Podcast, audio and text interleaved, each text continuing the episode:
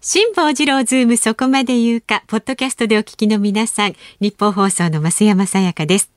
今週は辛坊さんの直筆サイン、そして私の、えー、落書き入りのクオカード3000円分を毎日3人の方にプレゼントします。ご応募は放送日の深夜0時まで受け付けますので、ポッドキャストでお聞きのあなたもぜひご応募ください。そして翌日のオープニングで当選者のお名前発表いたします。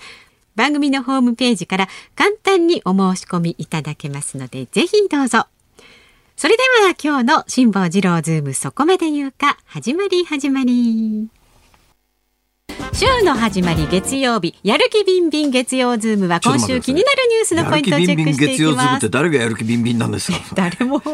こにビンビンな感じの本当ですね。やる気ビンビンっていう顔してるのはミキサーさんだけですね。ミキサーさんだけすごいあのやる気ビンビンな感じがしますが、他誰ももうこうなんというか このスタジオ界隈に満ち溢れているこの脱力感は一体何でしょうか？何でしょうか？満ち満ちている。あ、そういう意味ではですね。私は今朝朝から働いておりますからね。本当ですよ。あなたとハッピーにね、ご出演されて、テリーさんとは。花正さん知ってますか？はいはい。今朝の体重が89.6キロなんですよ。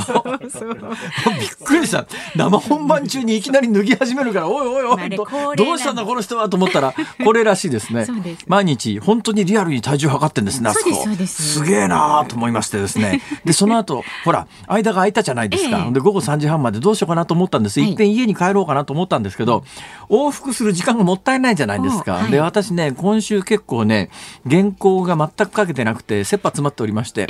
どっかあの部屋ないかと思ったらですねあの空いてる小部屋を貸していただきましてそこであの、え原稿を書いておりましてですね、はいはい、それでまああのお昼の時間になったわけですよ。でまあ大きな声じゃ言いませんけど日本放送お昼も出ませんからあの自腹切ってですね、ね、近所のコンビニに私大体ミニ冷やし中華っていうのがすごく好きでですね、夏中ミニ冷やし中華を食べ続けたんですけども、うんね、ありがとうございます。それで今日もミニ冷やし中華を買いに行こうと思ってもう歩いてすぐの歩いて数分のところのコンビニに出かけて行ったわけですよ。ポコポコ出かけて行った時には空はまあまあちょっと天気は悪いかな。でもまあ青空が広がってるって感じでもないけどまあまあまああの雨の降りそうな感じではなかったんで、うん、そのままポコポコ歩いて近所のコンビニに入り、はい、で、えー、5分ほどですね新商品その他を点検しながらコンビニでミニ冷やし中華を買い、うん、それで出てきた瞬間に、はい、もう表ザザぶり。まあびっくりしましたね。だから日本放送までの間って全速力で走りゃ10秒ぐらいのはずなんだけれども、その10秒の間でですね、はい走れなかったんです。なぜかというと私今日サンダルで来てしまいまして、このサンダルの後ろのグリップ力が、あの意外と弱いということが判明してですね、今日その玄関先に出た瞬間に雨も降ってない状況の中でずるっといっぺん滑りかけたんですよ。これでこれ走れば10秒なんだけど、これこれ走って滑って転んだ時に何が起きるか分かんないと。でリスク高すぎると。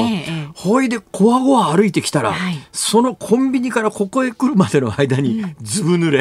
あれ？じゃお洋服どうしたんですか？今日。乾かしましたよそのあそれよく乾きましたね、はい、ありがとうございます。それからもう2時間以上経ちますからね、ええ、はい、ええ。ー、大体服なんて着てりゃ乾くんです。まあ体温でね。頑張りましたね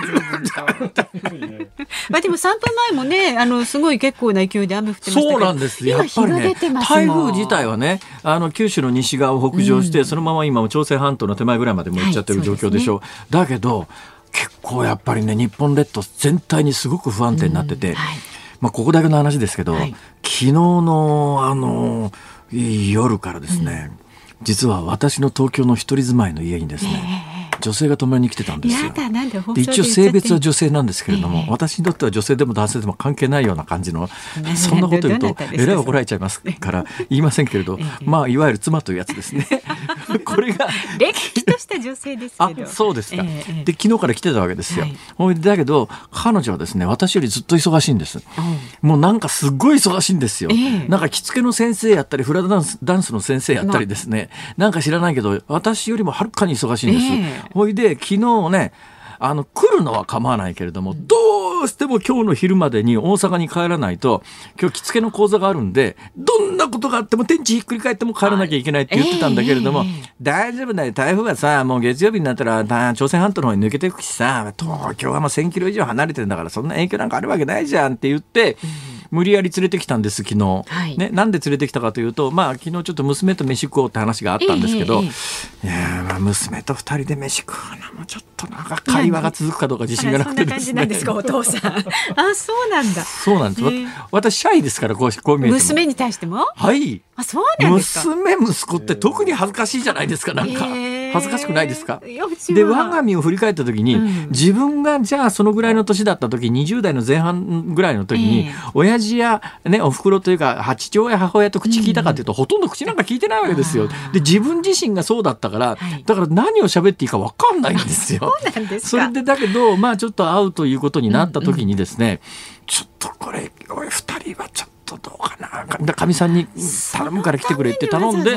頼んでうちのかみさんを呼んだんですけど、うちのかみさんとにかく昼までに帰らなきゃいけないから、絶対帰るわよって言って「分かった分かった」って言って 今日は私朝から朝ごはんを作りですよ。ほいで朝からバス停まで送りですよ。バスへ乗るバスまで選びですよ。そうなんですよ。それで、うん。あのー、うちのかみさんからメールが来てですね、えー、どうしてくれんの？今三河安城で電車止まってるわよみたいな話になって「え。えー!」って言ったら東海道線も、はい、東海道線っていうやつは東海道新幹線っていうのは2種類ありまして、ええ、そのまま西日本の方へ突き抜けていくやつ山陽新幹線の方に乗っかっちゃってるのぞみと、でそれに関しては花から昨日からですね新大阪から向こうは運転止める可能性がありますって話が、アナウンスがあったんです。で昨日京都駅から電車に乗るに際して駅員さんに明日って電車止まる可能性がありますかっていろいろ聞いたらあいや京都までは絶対大丈夫ですよみたいな言い方だったんで、え、なんとかそれで昨日は連れてきたんですが今日帰りにですねどうもその東海地方でゲリラ豪雨みたいなやつが降ってで一定時間1時間あたりの雨量が一定量を超えると自動的に新幹線って一旦止めるんですよ。で点検作業するでしょ。それで何回も止まってるらしくてもう何回もその私朝の番組終わった後メール見たら、どこそこで何分止まってるんだとこのまま間に合わなかったらどうしてくれるんだみたいなメールが次々入って俺のせいじゃねえよと。そんなことの予想までつかないよと。最終的には間に合ったらしいですけどね。ねという今日この頃でやっぱり日本列島の天気は不安定だなと、今だから有楽町晴れてますけど神奈川県には大雨警報がまだ出ていますし、まあ、伊豆諸島には波浪警報出てますのでね、ね引き続きご注意大丈夫かな？じゃあこの後台風情報もね、えー、その後どうなったのか、ね、あれだけあの結構大騒ぎになった台風ですから、うん、その後どうなったのかという情報はぜひ知りたいので、はい、はい、じゃあニュースのコーナーで、えー、増山さんが伝えてくださるということになっております。はい、えー、まずでは。その増山さん。うちのかみさんと増山さん同い年なんだよね。だからこの番組やってるとなんかね、うん、家でも落ち着かないここでも落ち着かない。ださいよ ちょっと 奥様の代わりにしっかりとあの管理していこうと思っておりますのでね。はい、ではまず今日の株と為替からお伝えいたします。今日の東京株式市場日経平均株価続落しまして先週金曜日と比べて115円48銭安い2万3089円95銭で取引を終えました週末のアメリカの株安の流れを引き継ぎましてハイテク株を中心に利益確定の売りが優勢となったということですね。で為替の方は現在1ドル106円30銭付近ということで先週木曜日のこの時間と変わらずです。さあ辛坊治郎ズームそこまで言うか。この後すぐのニュース解説ズームオン。1本目は総理候補菅官房長官デジタル庁創設検討へとニュース。へというニュースをお送りします。で4時台のズームオン2本目は先週合流新党の代表選についてメディアにもしっかりと報道いただきたいと発言いたしました立憲民主党の福山幹事長が緊急生出演です野党から見た自民党総裁選についても伺っていきますで5時台今日から水曜日まで辛坊さんの体当たり取材企画お待たせいたしました。辛坊治郎そこまで行くかをお送りします。今日はですねもう前々から何度もお知らせしておりますが辛坊治郎富士急ハイランドで悶絶。絶叫マシーン65歳以上禁止っておかしくないか？ということでねまあ、おかしくないです。はい、禁止した方がいいです。はい、あれはもうえ命にかかります。はい、まあまあとんでもないですよあそこの乗り物は。でも辛坊さんの勇敢にレポートをしたっていう話を耳に挟んでおります。勇敢って言うから勇敢富士かと思って。違う違う。その勇敢じゃなかった。そっちじゃないはい。えありがとうございます。え大変な目に遭いましたけれども、うんうん、えあの動画も皆さんに見ていただくように手配もしましたので、まずこのラジオでですね、うん、えー、渾身の実況のの模様をお聞きいただいてですね、どんな状況でそれを喋ってるかはあの後ほど動画で確認をしていただくという、ね、そういう趣向になっております。はい、二、段重ねてね。番組ではラジオの前のあなたからのご意見もお待ちしています。メールは z o o m ズームアットマーク一二四二ドットコムで番組を聞いての感想なんかもねツイッターでもお寄せください。ハッシュタグ漢字で辛坊治郎。カタカナでズーム。ハッシュタグ辛坊治郎ズームでお待ちしております。あそれから今週はですね何ですか？超豪華なプレゼント。あそうなんですよ。さっきねその増山さやかさんが本番中に書いた落書き風イラストっていうふうに先週からお伝えしてるじゃないですか、ね。うん、その落書き風イラストがね、はいいやさすが美大だわ。あらそうですか。やっぱ全然違う。やっぱ素人さんの描く絵と全く違う。それがね一枚一枚手書きですから。あ手書きですはい。だから増山さんのぬくもりも感じられる一枚になっております。辛坊さんのぬくもりの円分のクオカード。はい。クオカードも三千円分だと結構使いでありますよ。ありますね。あのね読売テレビってねあの視聴率がいいとですね、はい、もうなくなったらしいですけれどもあの結構五百円のクオカードってくれるんですよ。ところが五百円のクオカードって、うん、コンビニでもちょっと買い物すると足りないじゃないですか。うん、でその五百円を何枚も出すとですねそれもあの最近外国人の店員の方多いですよね。はいはい、で新人さんの店員だとクオカード渡された時に、その五百円のやつが何枚も重なった時にこれどうしたらいいのかなんか明らかに分かんないっていう方がいらっしゃって困るんですけど、うん、3000円のクオカードそうですよ。ドーンと、はい、出しちゃってくださいちょっとこれでちょっと車でも買っててくれみたいな。ほ らそっくり返って出しちゃってくださいよ、えー、そうそう。ね、えー、3人の方にプレゼントですで今日の申し込みの受付は多分ねその3000円のクオカード使い切った後、うん、松山さんの世界中に、今回毎日3人で1週間通して、はいはい、だから4日分で3 4 12枚ですよね。これは3000円使い切った、あ使い切った後、もうそこであの処分してくださいではなくて、使い切った後のカードを受け取ってそれをメルカリに出せば きっと二度美味しいみたいな。売れないですって、はい、はい、でね今日の申し込みの受付は今夜今日の深夜0時までになりますので、まあ、ラジコのタイムフリーポッドキャストでお聞きの方もぜひご応募くださいね。で、今日の分の当選者の発表は明日のオープニングで行います。メールは zoom zoom アットマーク一二四二ドットコムで番組のホームページには応募フォームもねございますのでチェックしてください。ニッポン放送辛坊治郎ズームそこまで言うか自民党総裁選にこの後ズームします。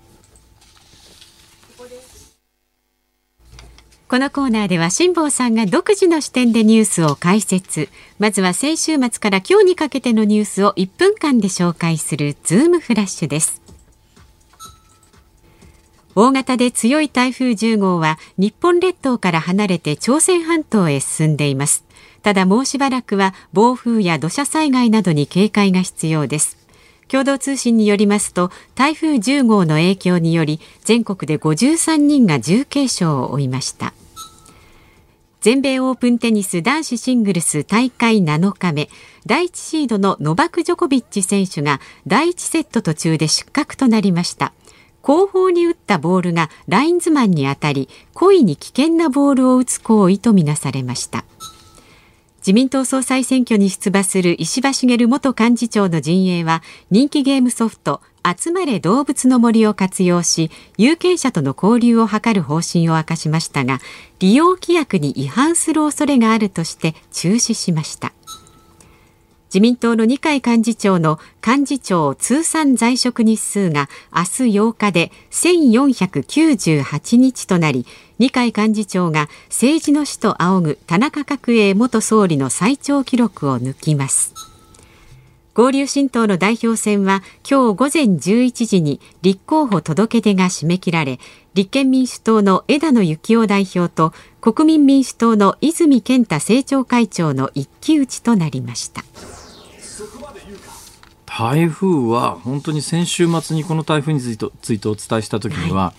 あの史上最大級ってそれが伊勢湾台風とか第二室戸台風が引き合いに出されて、とんでもないことが起きるんじゃないの？だって伊勢湾台風って5000人以上の方亡くなってますからね。伊勢湾台風って阪神大震災が起きるまでは日本で一番たくさんの死者を出した自然災害でそれに匹敵すると言われりゃちょっとこれは警戒しなきゃいけないなっていう感じで、うん、もちろん今でも警戒しなきゃいけないのは状況としては続いてますが、はい、まあまあそれほどの今のところひどい被害が出たという報告はされてませんけれどもただねこういうことが起きるとねあのああんだけ騒いでてもこのぐらいだったじゃないかという意識が芽生えるのが恐ろしいですよね。ね。これはもうあの何回かはいわゆる狼少年状態になるかもしれませんけれども、それはもう引き続き警告を、まあ、あの我々としてはこれ発し続けるということしかないんで、ただこれがまあ慣れっこになっちゃわないように、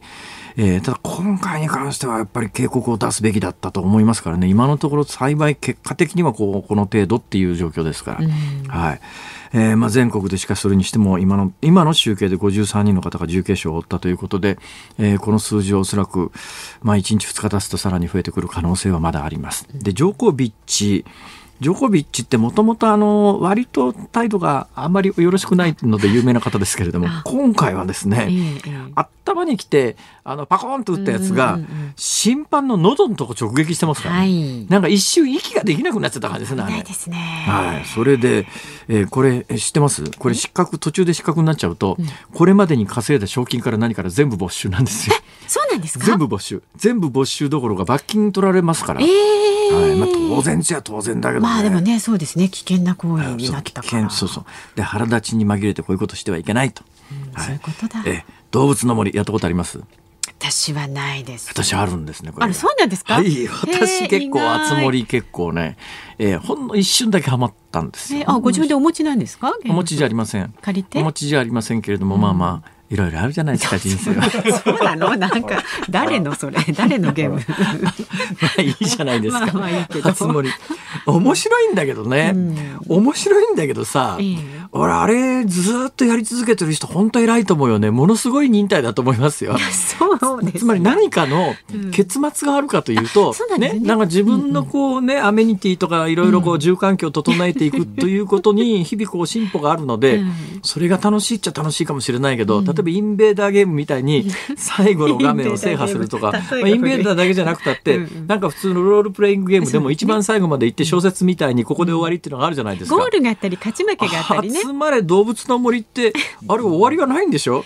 俺聞いたんですすごいハマってる人に、これどうやったら終わるの?」って終わらない」って言われて「えお終わらない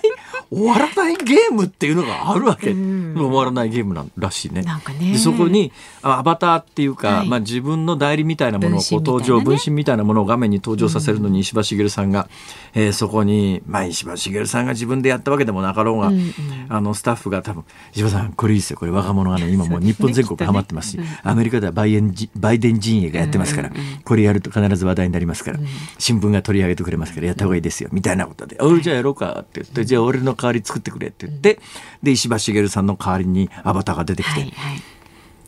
うん。惜しいな。え？ここでやっぱり飯田君がいたら石破茂さんのものまねがどのくらい進化したかを やってもらうところなんだけれども、ね、木曜日まで我慢しよう。うん、今週はもう先週あれだけネタ振りをして1週間だから 今週の木曜日、ね、明日自民党の総裁選が告示なんですよ。で民主党の総裁選は民主党っていうか国民民主と立憲民主の新しくできる合流新党の代表と当面を決める選挙の告示は今日行われましたけれども、自民党総裁選の告示は明日ですから。で来週の月曜日14日が、えー、両院議員総会で新総裁が決まるという段取りですから、今週の木曜日というのは、まあ、あの、告示の後の、もう1回しかない貴重な木曜日のオンエアになるわけです。そ、ね、の貴重な木曜日のオンエアに、自民党総裁選に立候補しているお三方にこのスタジオに集結してもらって、こう喋っていただくというのは大変貴重な機会ですから、ね、もう飯田君は何が何でも木曜日までには、クオリティ高い、あのね、えー、モノマネを仕上げていただくということになっておりますので、皆さんも、ね、皆さんも期待してください。はい、はい、いうことで、多分石破さんは誰かにそそのかされて、かこういうケース結構多いよね。なんか、いや、あの、星野源のあの歌のコラボでねあれあのなんかやったらほら受けますよとか。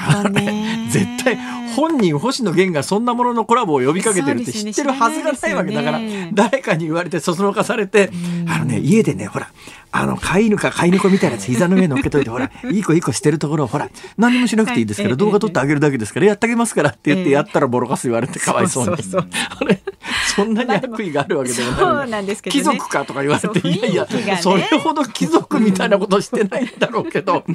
それ悪口言う必要もないだろうと思うけど、何をやっても非難非難されるタイミングでは非難されますからね。そうですよ。はい、石破さんもちょっと今そういうサイクルにはまってる感じがしますね。で、これあの、集まる動物の森の利用規約では、えー、政治利用するなって話なんだけど、はい、でもアメリカではバイデンがやってますから、じゃあアメリカの利用規約と日本の規約と違う、違うんじゃないのって話もありますが、はいいや要するに自分のアバターを出して、えー、登場さすだけですからそれが政治利用であるか政治利用でないかというのは客観的な判断難しいですからね。やっちまえば済む話なんだけれども、はい、結局批判を浴びたということで石破陣営は取り下げるみたいな騒ぎになってますけど。うん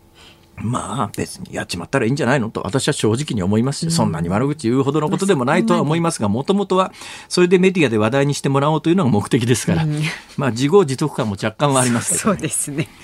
その自業自得言うなよ明日からもしかすると総裁選に立候補してもしかしたら次期総裁になる可能性がゼロではない人に向かってだね。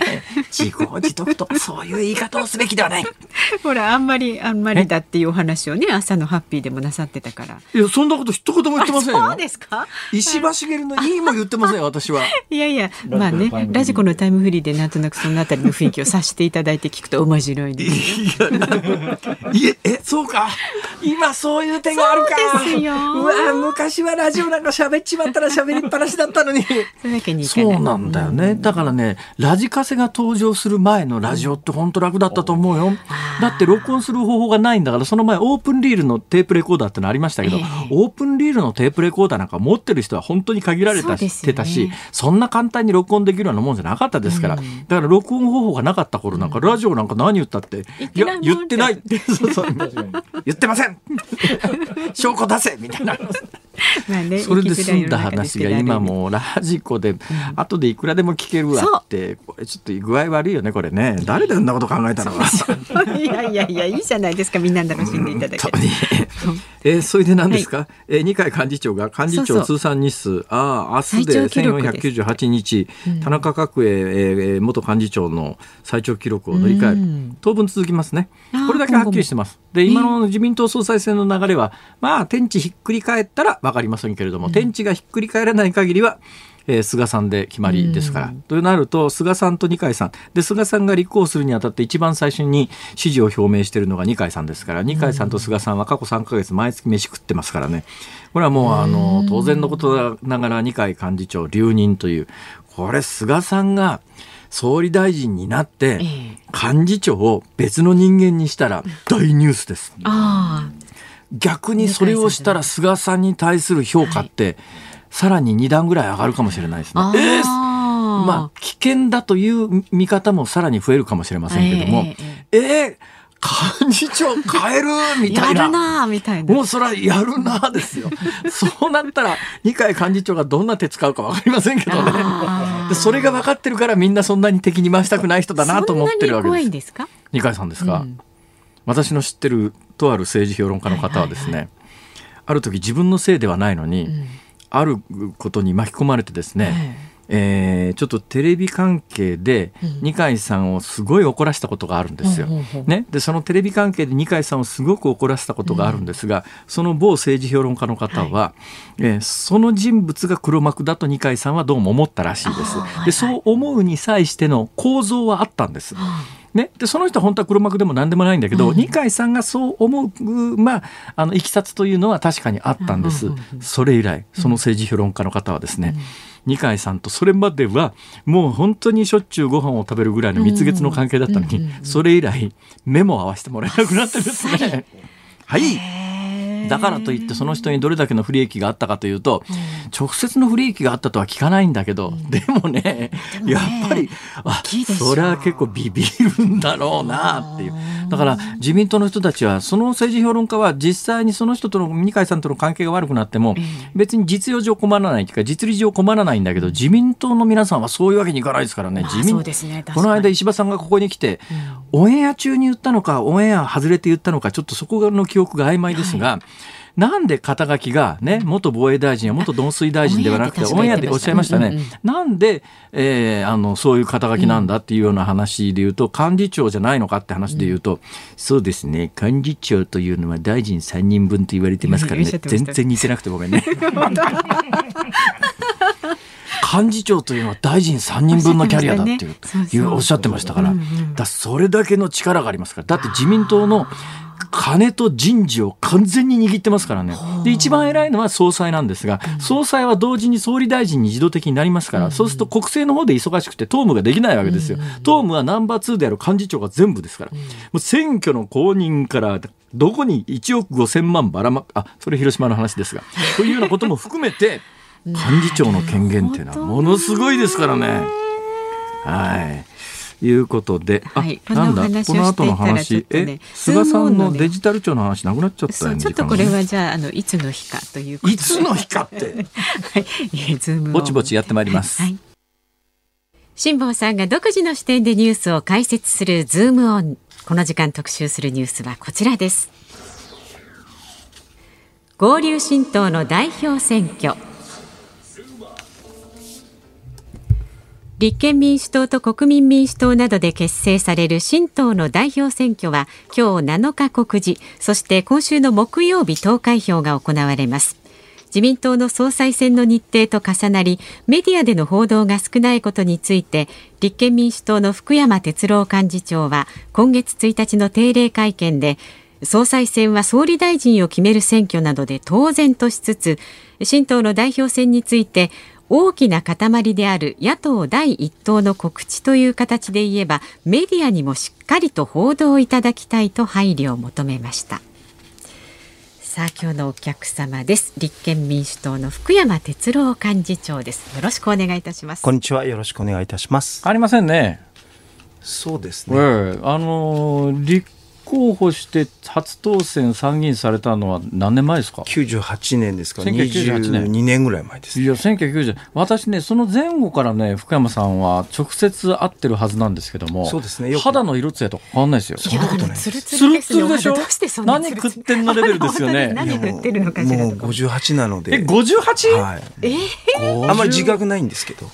いやいや、58か。それはまあ、あれから22年経ちは58になるかもしれないけど、つるつるですね。いや、全然もう自覚ないんですけども、すみません。今日はあのピカピカ、総裁選挙の真っ只中に、野党の幹事長とか呼んでいただいてありがとうございます。いやいやいやそんなことないですよ。やっぱりね、あのちゃんとした野党がないと民主主義じゃないですから、ね、与党だけで政治ができるわけじゃないですから、ね、与党だけで政治ができるなら北朝鮮とかありませんからね。ありがとうございます。そういう意味ではね、健全でしっかりした野党というのが必要ですが、ただ、あのそれでいうとね、健全でしっかりした野党は必要なんだけど、野党が野党のままであることに、自分で意義を見出してはいけないという気も当然するわけで。全くそうです。ね。だから、だからそれでいうと、まあ、立憲民主と国民民主が一つになって一つの政党になるのはいいでしょう。だけど、花からですね、野党の中には、ね、ごめんなさいね、立憲民主の話じゃないですよ。野党の中には、花から政権取るつもりなんかないところあるじゃないですか。ああいうところの野党の皆さん、どういう気持ちでやってるんですかね。ですね、あの今回あの、衆議院選挙目の前に1年以内にあるわけですけど、えー、もし立憲民主党が立憲民主党のまんま、まあ、言葉悪いですけど、野党第一党を維持するだけなら、えー今回変に合流の動きを枝野代表がする必要全くなかったわけです。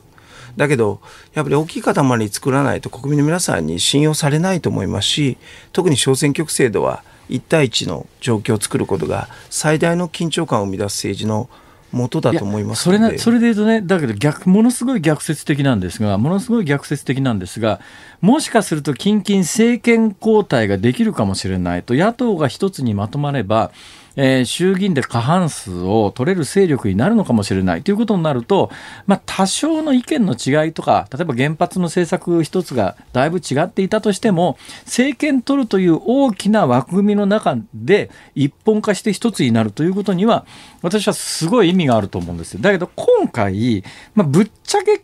観的な情勢で次の選挙で野党が政権取れるような状況でない今その意見の違いとかを超えて一つになるということにどんな意味があるのかっていう気もするんです。まあでもやっぱり緊張感のない7年8か月が森友学園や加計学園の問題を生んだことは間違いなくてそれはやっぱり野党が弱かったからだと僕は思うんですね。やはり緊張感がある状況を作ることそれからやっぱり選挙で一対一の構造を作ること、それから都道府県単位で言えば、同じ政党が自民党にぶつかるということを示すこと。まあもう一つは、この1年間、共同会派を1年組みましてね、野合とかいろいろ言われてるんですけど、8条8本の法律、実は造反が2人1本の法律で出ただけで、あとは全部同じ行動をしてきたので、まあ一定同じ政党して十分やりきれるなということも含めて今回、まあ、合流新党という形になったというふうに思いますその合流新党ですけれども、今日あの基本的には立憲民主は解体でなくなります。国民民主もなくなります。で、新しい政党を作ります。新しい政党の名前を決めるのと、えー、代表を決める、トップを決める、えー、選挙が今日から始まりました。基本認識はこれでいいんですか？それでいいです。これでいいですか？はい、えー、で、今のその次のやっぱり小選挙区なんで、要するに小選挙区って何人立候補しようと当選するのは1人だから、まあ、結局有力なところが2つぐらい、ある意味押せるゲームのようにして、勝ったり負けたりするもんだからっていう、で、まあ、野党を一本化しようっていうのは分かりますけれども、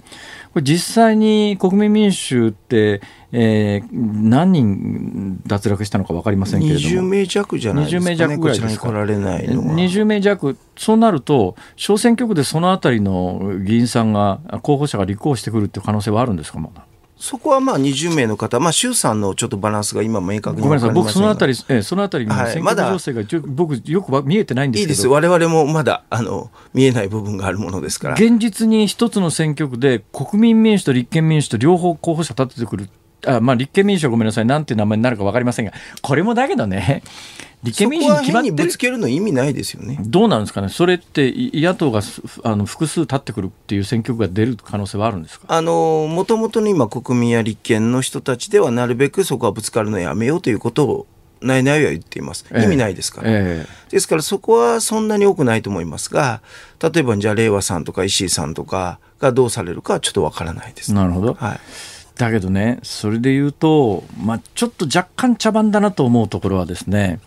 えー、基本的になんだかんだ言いながら、その立憲民主と国民民主の一部とこうくっつく中だって、圧倒的に数の多いのは立憲民主出身の方が多いわけで、選挙すると、まあ、間違いなく政党名は、これはもうあの100%誰でも予言ができる話で、一応投票するということになってます。で、枝野さんは立憲民主という名前を押してます。泉健太さんは民主党という名前を押してます。だけど、これ選挙しようがしまいがですよ、10日の時点で代表に決まっているのは枝野さんだし、政党名も立憲民主に決まってると。ね。だけどまあ、全く選挙しないと格好悪いし盛り上がらないから、とりあえずどういういきさつかわからないけど、泉健太さんは絶対当選見込みがないっていうことで出てきた感じがするわけですよ。そうすると選挙自体が、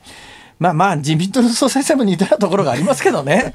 とはいさは去りながら、なんかもうちょっとなんか本気の選挙みたいなことに、でも構造的にはならないですね、これね、どうやったって。まあ、あのただ無所属の皆さんが20名以上無所属会や社保の方々が新たに入党されますし、えー、まあ、中村喜四郎先生やですね今国民民主党さんに所属されてますけど小沢一郎先生みたいな方も入党されますので、まあ、多種再々であることは間違いなくて、まあ、選挙の結果自身は立憲対国民という構造になれば、もともと数が違うわけですから、今、辛坊さんが言われたようなことが予見されるかもしれませんが、まあ、それは選挙なので、泉さんが出られたことの、まあ、あなんていうか、決意は、あやはりそれは評価しなければいけないと思います。で、それは言えば、あの意味軸も辛坊さん言われたみたいに自民党の総裁選挙も今7割方菅さんが固めたと言われてる、ね、わけですから、えー、つまり国会議員での選挙になるとやっぱこういう方向にならざるを得なくなるというのはあるかもしれません。それで言うと、その世論調査なんですけども、どうなんですかね、これはまあ、僕は誤差の範囲かなという気は、長年世論調査を見てきてますから、誤差の範囲かなという気もするんですが、立憲民主の政党支持率が、ここ最近のいくつかの世論調査を見る限り、あんまり芳しくないですよね。どう見てます？あの芳しくないと思いますね。あのただ逆に言うと現実に選挙まで全体の塊として各都道府県連にそれぞれ候補者や国会議員が一気に一つの政党で増えて、国民から見えるわけですから、えー、そこの効果はこれから出てくると思いますし今日のあるところの世論調査では新党に期待するか期待しないかというと期待すると明確に答えられた方が30いらっしゃるんですね、はいはい、もちろん期待しない方は60なんですけど、えー、60の中には自民党の支持層もいらっしゃいますが読売新聞の世論調査ですねはい、言っていいのかどうか分からなかったんで言わなかったんですけど。そんなに気付かなくて大丈夫です。はい、もう何でも好きに喋ってください、一応30%期待するとあできないか。できないですよ。さっきの話録 録音されてますもんね。そうですね。30期待すると言われるのはまあ僕はあながちスタートラインとしては、あの、まあいいとは言えないかもしれませんけど、やはり緊張感のある政治を国民が求めているのは、あの、一定層いらっしゃるかなと思います。どうでしょう、えー、立憲民主が誕生したいきさつでいうと、前回の衆議院選挙の時に、突然、あの小池さんが新党を作るみたいな話で、ね、それであのいわゆるその左派系の人たちを切り捨てるという、で切り捨てられた左派系の左派系の人の中で、枝野さんがふざけんじゃねえって言って、新党を作ったら、意外なことにものすごい一部の国民に受けてですよ、野党の中でトップの支持率になるという、あのシナリオはどの段階で見えてました？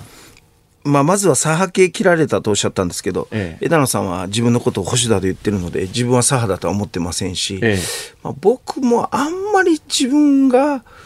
ゴリゴリ左派だとあんまり思ったことはないんですね、僕も官房副長官やらせていただいたし一応日本の国政の中では政府の中で仕事もさせていただいて。究極の選択政権を取ることができそうです。共産党と組むか自民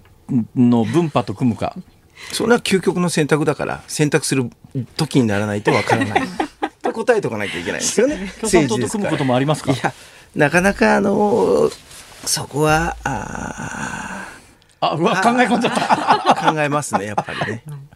ただあの現実には私も枝野さんも官房長官と副長官を一緒にやらせていただいて、えーまあ、東日本大震災という厳しい状況の中にいましたので、えあのリアリティのある政治をしなければいけないということについては非常に共通してます。あの時はごめんなさい私の記憶も私ねこの手のことって本当に記憶が飛んじゃうんですけど枝野さんが官房長官で福山さんが官房副長官でしたっけ、はい、そうですね。ですよね。はい。どんな状況だったんですか、あの原発ぶっ飛んだりいや、それは大変でしたね、やっぱり夜も寝られなかったですし、ええ、で要はリアリティのある政治をするというのは、国民の生活や命をあの時だって現場が大変だったわけですから、はい、それは 1F の現場の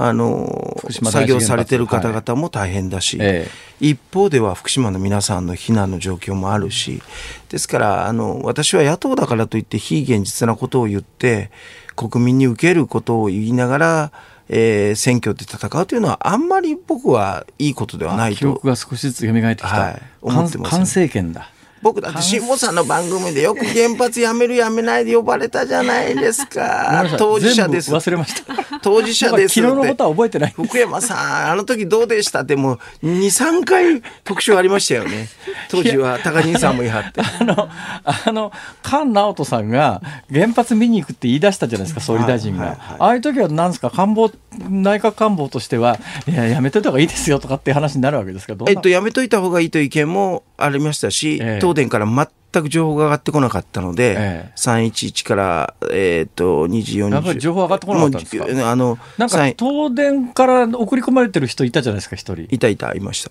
誰だっけ？なんか黒のつく人だそうそうそう。もうやめましょう。そういう個人名をここで出すのは。でその人から情報上がってこないんですか？上がってこなかったんですよね。えー、じゃあ何のために官邸から人がじゃなくて官邸から一緒に東電から人が来てんですいましたけど、えー、リアルな情報が上がってこなかったので。その人に上がってこないのかその人には上がってるけれども官邸には伝えられないのか？いやその人に上がってこなかったそもそも上がってこなかった上がってきてなかったと思いますね。はだからあの私はあの一晩かかってえー、いわゆる、うん、弁当3時、夜中の3時にすると言ったときに、弁当っていうのはすいません。はい、ちょっと廃棄するやつですね。廃棄するんですね。あの、圧力、一番最初にこう核燃料入ってるところの一番中心のカプセルがあるんですが、ここが圧力高まると中のものがバーンと飛び散る可能性があるんで、ちょっとずつ空気を抜くと、ちょっとずつ空気を抜くと、中の放射性物質も空気と一緒に出ちゃうって、だから爆発する心配なくなるんだけれども、中の放射性物質が外に出るというようなことをしていいのかどうなのかそれ夜中の3時にやることを決めたんですけど、それ以降、決めたのに、4時5時になっても弁当ができなくて、なぜかもわからなくて、まあもちろん線量が高いとか、停電してるとかあるんですけど、それでやっぱり総理が悩み悩んだ結果、現場を見たいと。特にですね、原発だけじゃなくて、えー、宮城や岩手も津波で停電で真っ暗でですね、上空からも見れなかったものですから夜はそこを上空から見たいと言われた総理の意向は、まあ、当時反対も賛成もありましたけど現場を見ないで指揮を取ったのかと言われるより現場の 1F の所長と話をしてそれで現場とつながった方がいいという判断をあの時はしました。まあいろいろ言われましたけど。いや、まあそうなんです。だからその判断に関してはね、あの、こういう見方もあるわけですよ。まあ私も別にあの、その判断が良かったというつもりはないんだけれども、だけど見方の一つとしては、総理大臣、国のトップがもしかすると爆発するかもしれない原子炉を抱えている原発の敷地内に入るというのは、それなりにリスクの高いですから、勇気を持ってそこに行ったという言い方もあるわけですよ。だこれってね、どの目線で語るかによって全く言い方違ってくる。政治の評価って難しくて、ですからこれからおそらく安倍政権の7年8ヶ月もいろいろ話が出てくると思います。もう家計の問題なんか典型でね、さっきまあ盛りかけっておっしゃいましたけど、家計の問題なんか典型で、私なんかの見方で言うと、確かにあの家計のトップと、まああのえっと、安倍さんは特殊な関係であったことは間違いない、これはもう前からの知り合いで、ゴルフもしょっちゅうやるような、だけど、やっぱ50年間、獣医学部が日本でできなかったと、これはもう文部科学省、獣医学の世界の巨大な利権としか思えないわけですよ。で50年間、獣医学部ができなかったところに風穴開けて、でなおかつ今、地方の大学って新しい学部作ったって学生なんか集まらないで少子化ですから、儲からないっていうリスクを抱えながら、だけどまあ獣医学部だったら一点儲かるかもしれない。で、家計が受けて、獣医学部を地方に開いて、で、地方の現地に私行きましたけども、地元の人たちはみんな結構歓迎の声を上げてる人が大半で、一部反対運動もありますけどね。となったら、50年間獣医学部ができなかった、この日本の官僚主導の体制に風穴開けて、新しく獣医学部作りましたということは、むしろ褒められてしかるべしの話で、たまさかトップが安倍さんと知り合いだったっていうところが、結局一点批判されてるところの中心なんですまあ、3つだけ反論すると、一つはならちゃんとしたその根拠になる情報公開をしてほしかった。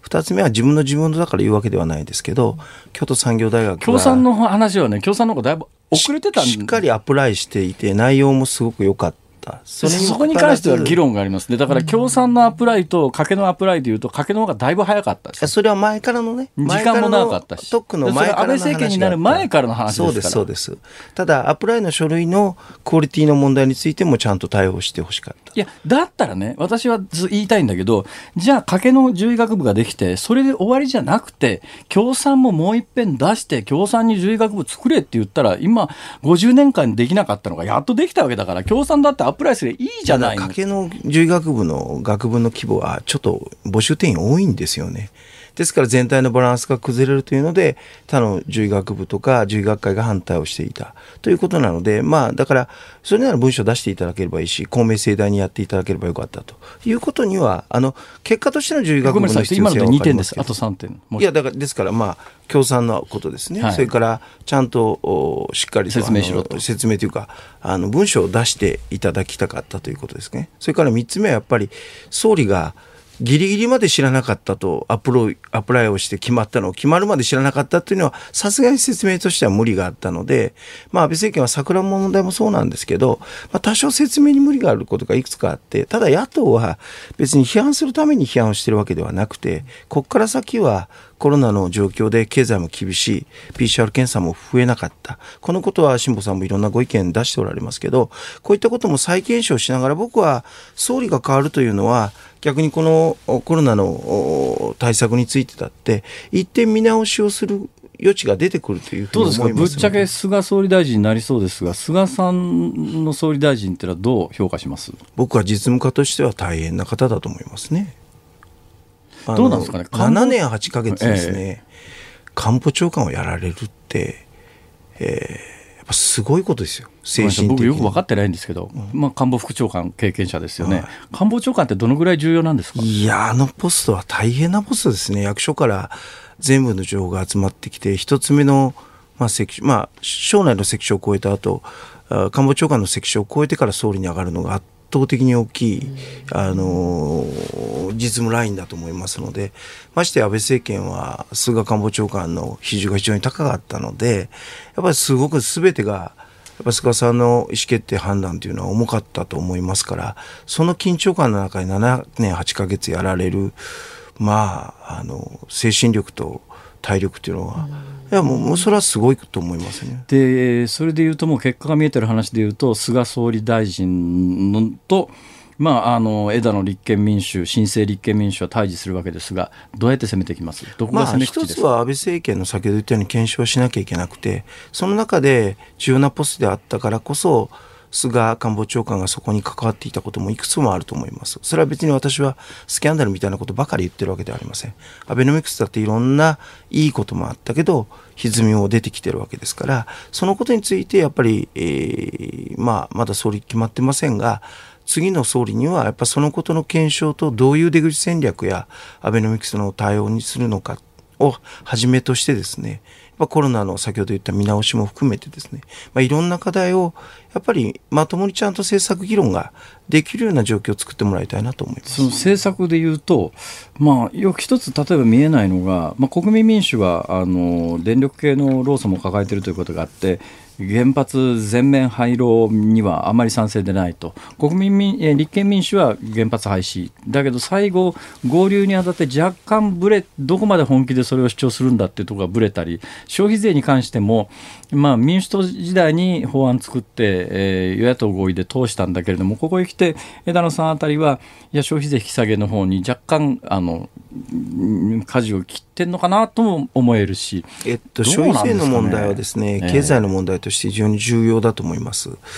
えー、国民生活、やっぱり非正規の方が増えて、コロナでやっぱり失業もないね増えています。雇用調整助成金で今、なんとか失業率低く抑えてますが、これ切れたらもっと上がる可能性があります。そうすると、そもそもですね、消費税を下げる下げないの前に、消費上げる議論しなきゃいけないんですが、消費の意欲すら逆に減退をしていると。これだけでナさんは今3つ言っています。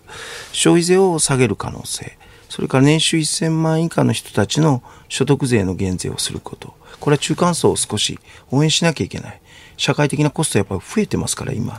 それからもう一つは、えー、非正規も含めてですね、ギリギリのところで生活をしていた、特に首都圏都心部の人たちの一人や家庭とかは、実は収入なくなったりしてギリギリの生活してる方が多い。この人に対する現金給付、この3つをどうハイブリッドに組み合わせるか、消費税下げたくてもですね、えー、先ほど辛坊さん、政権の可能性ないとおっしゃったんですけど、政権、例えば、政権を担わせていただいたとしても、参議院は今、我々過半数持ってるわけではないので、消費税の問題なんかはそう簡単に通らないんですね、法案が。つまり、さっき僕が申し上げたのは、やっぱりリアリティのある政治をしなきゃいけないので、はい、2009年に我々が政権をもたらしていただいたときに、まあ多少、あれもこれもできるみたいなことを言った傾向も含めて、その反省を踏まえて、やっぱり、えー、この合流新党は、国民にメッセージを伝えなきゃいけないし選挙も戦わなきゃいけないというふうに僕は思ってます、はい、えー、ちょっとまだまだ聞きたいんでちょっと福山さん定期的に出てくれます。い や何言ってそう言いながら呼ばないでしょどうせ辛坊さん。いや僕はもういつでもいつでも辛坊さんにいやいやだからねやっぱりあの与党野党に関わらずやっぱり日本どうしていったらよくなるかということをちょっと話し合うために時々来てください。あもう時々でもいつでも何でも呼んでいただければ。はい。外交の話は今日なかったもんで。ああぜひじゃあちょっと枝野さんにも来ていただくように。言っててください。私同じ埼玉県民で悪いようにしませんから。この人も埼玉県民大丈夫ですよ。有権者よろしくみんな埼玉県民ですでもあの今日は本当に自民党の総裁選参加に野党を呼んでいただいてありがとうございました。ありがとうございます。勉強になりました。ありがとうございます。福山哲郎幹事長でした。えー、いよいよ乗り込みます。ドドドンパ。とにかく首を後ろにつけないと危ない。何せ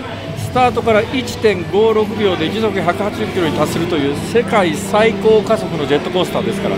その時速180キロに達したえー、このボディを受け止めるために直径40メートル近くの巨大なループがその目の前にあるというそういう構造のジェットコースターです。ドドンパラン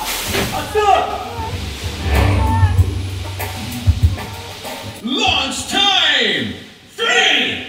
2、1! やってくれとんでもねえぞこれドドドンパ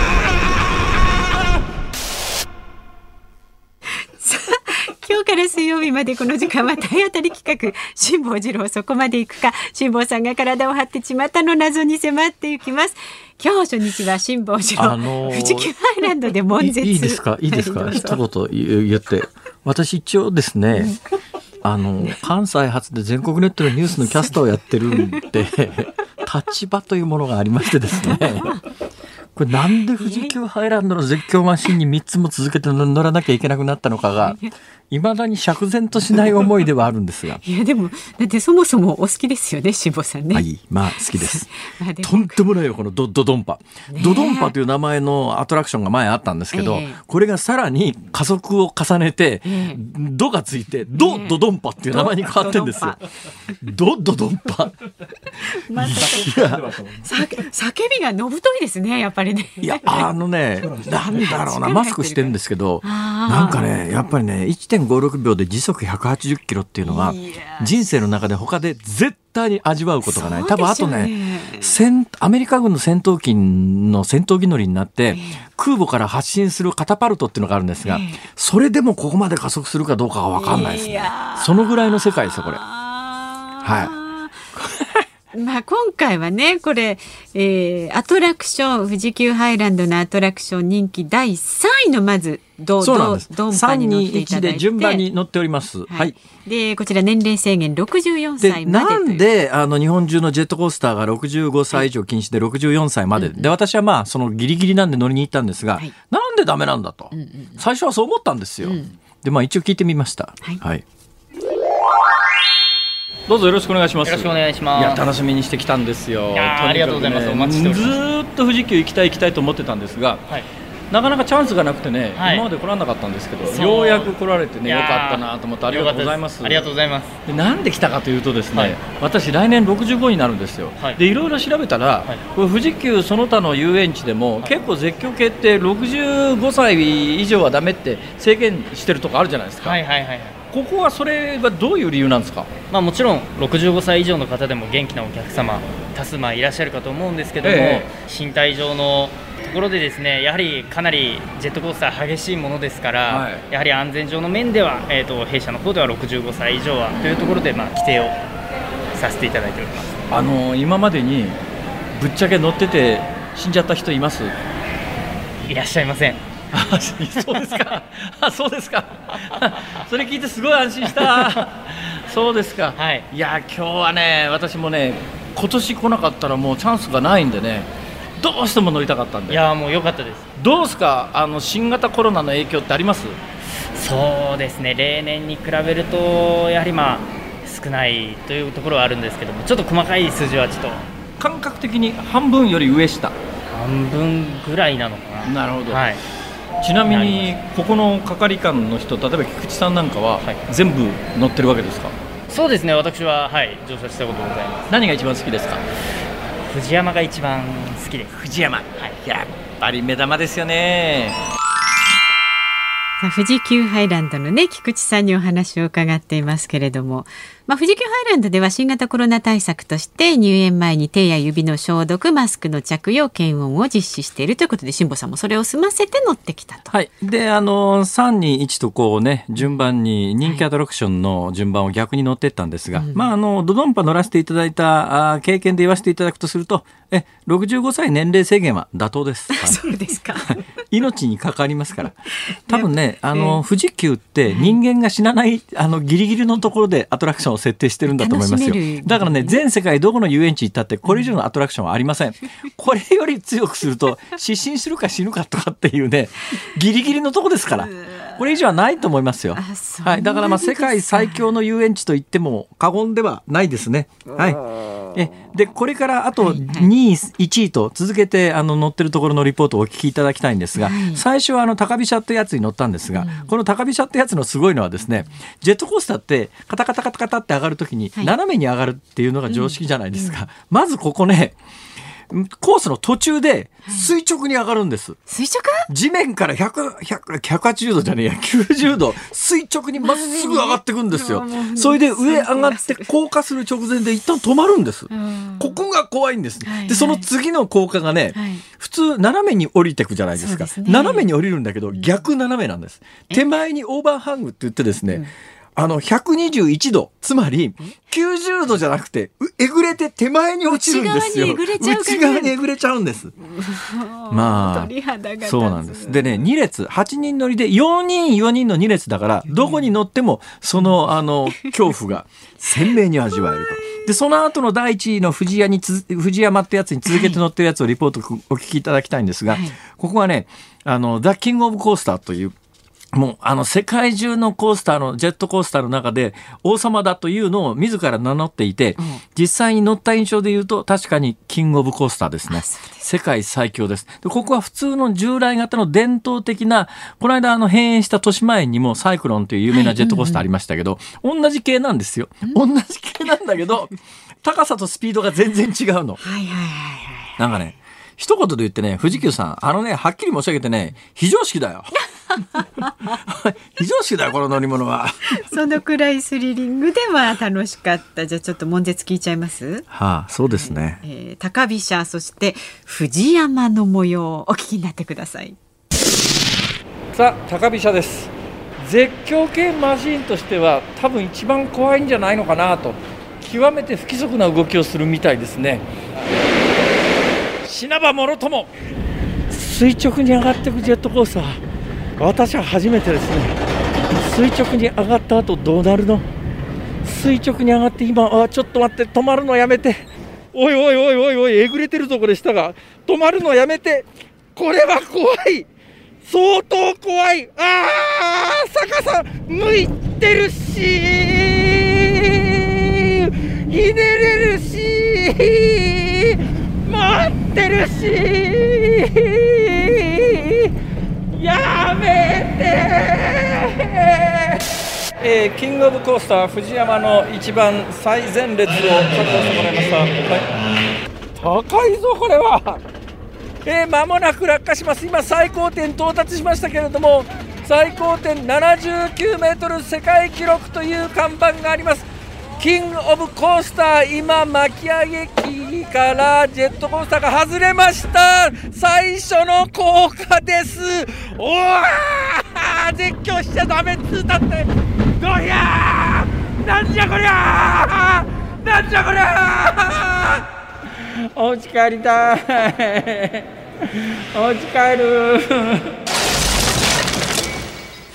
ですかこれは情けない辛坊さん。あのねじゃあじゃあ増山さんも乗ってみなさいよ。乗れないですね？だけど今音声だけでもお楽しみいただきたい、はい、いただけたと思いますけれども、これはあの実際乗ってるところの動画というのもですね、はい、今日夕方この番組終了直後から、あの私のやってる YouTube チャンネルでご紹介しようかなと思っております。ちょっと説明していただけますか？はい。辛坊、さんの公式 YouTube チャンネルでこの番組が終わった後に動画でねこの生々しい叫びこれがですね私胸の前にハーネスっていうカメラを固定する器具を使って、そのハーネスに固定した動画撮影用のカメラを、あのつけてます。でこれがね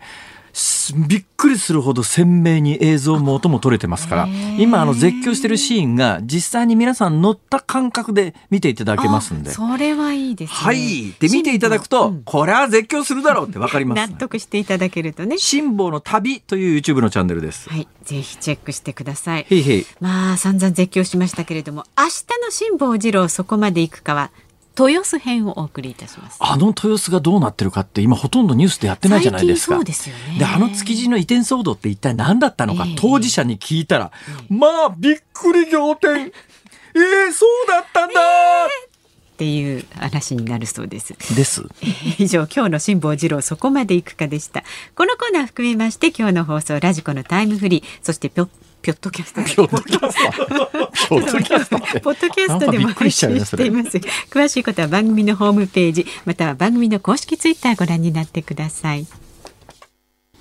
お送りしているのは竹内まりやセプテンバーやっぱりこの秋の切ない感じがね、うんえー、伝わってきますよね、増山さん。ね、どうしたんですか、その顔。いやいや。何の微笑みですか？ですか、メールいただいてますか？感想がいっぱい来てますありがとうございます。はい。足立区のブサイクルショップさん。なんでそれ。しぼさん、富士急ハイランドの体当たり取材の音声だけでドドドンパの凄さが伝わりましたね。アメリカのアクション映画のワンシーンのようでした。聞いてるだけで足が震えます。いや、あれはとてつもない、はい、とてつもない乗り物です。はい。ツイッターでもいっぱいつぶやかれてますよ。あ明日トゥデイさん怖いわと。やっさんいいな気持ちよさそう。とかね、えー、山本こたつーさん。増山様がやってください。やりません。いや増山さんちょっと行きましょう いやもうねちょっと私腰痛があるもんで。腰痛ですか？そうなんです。腰痛ですか？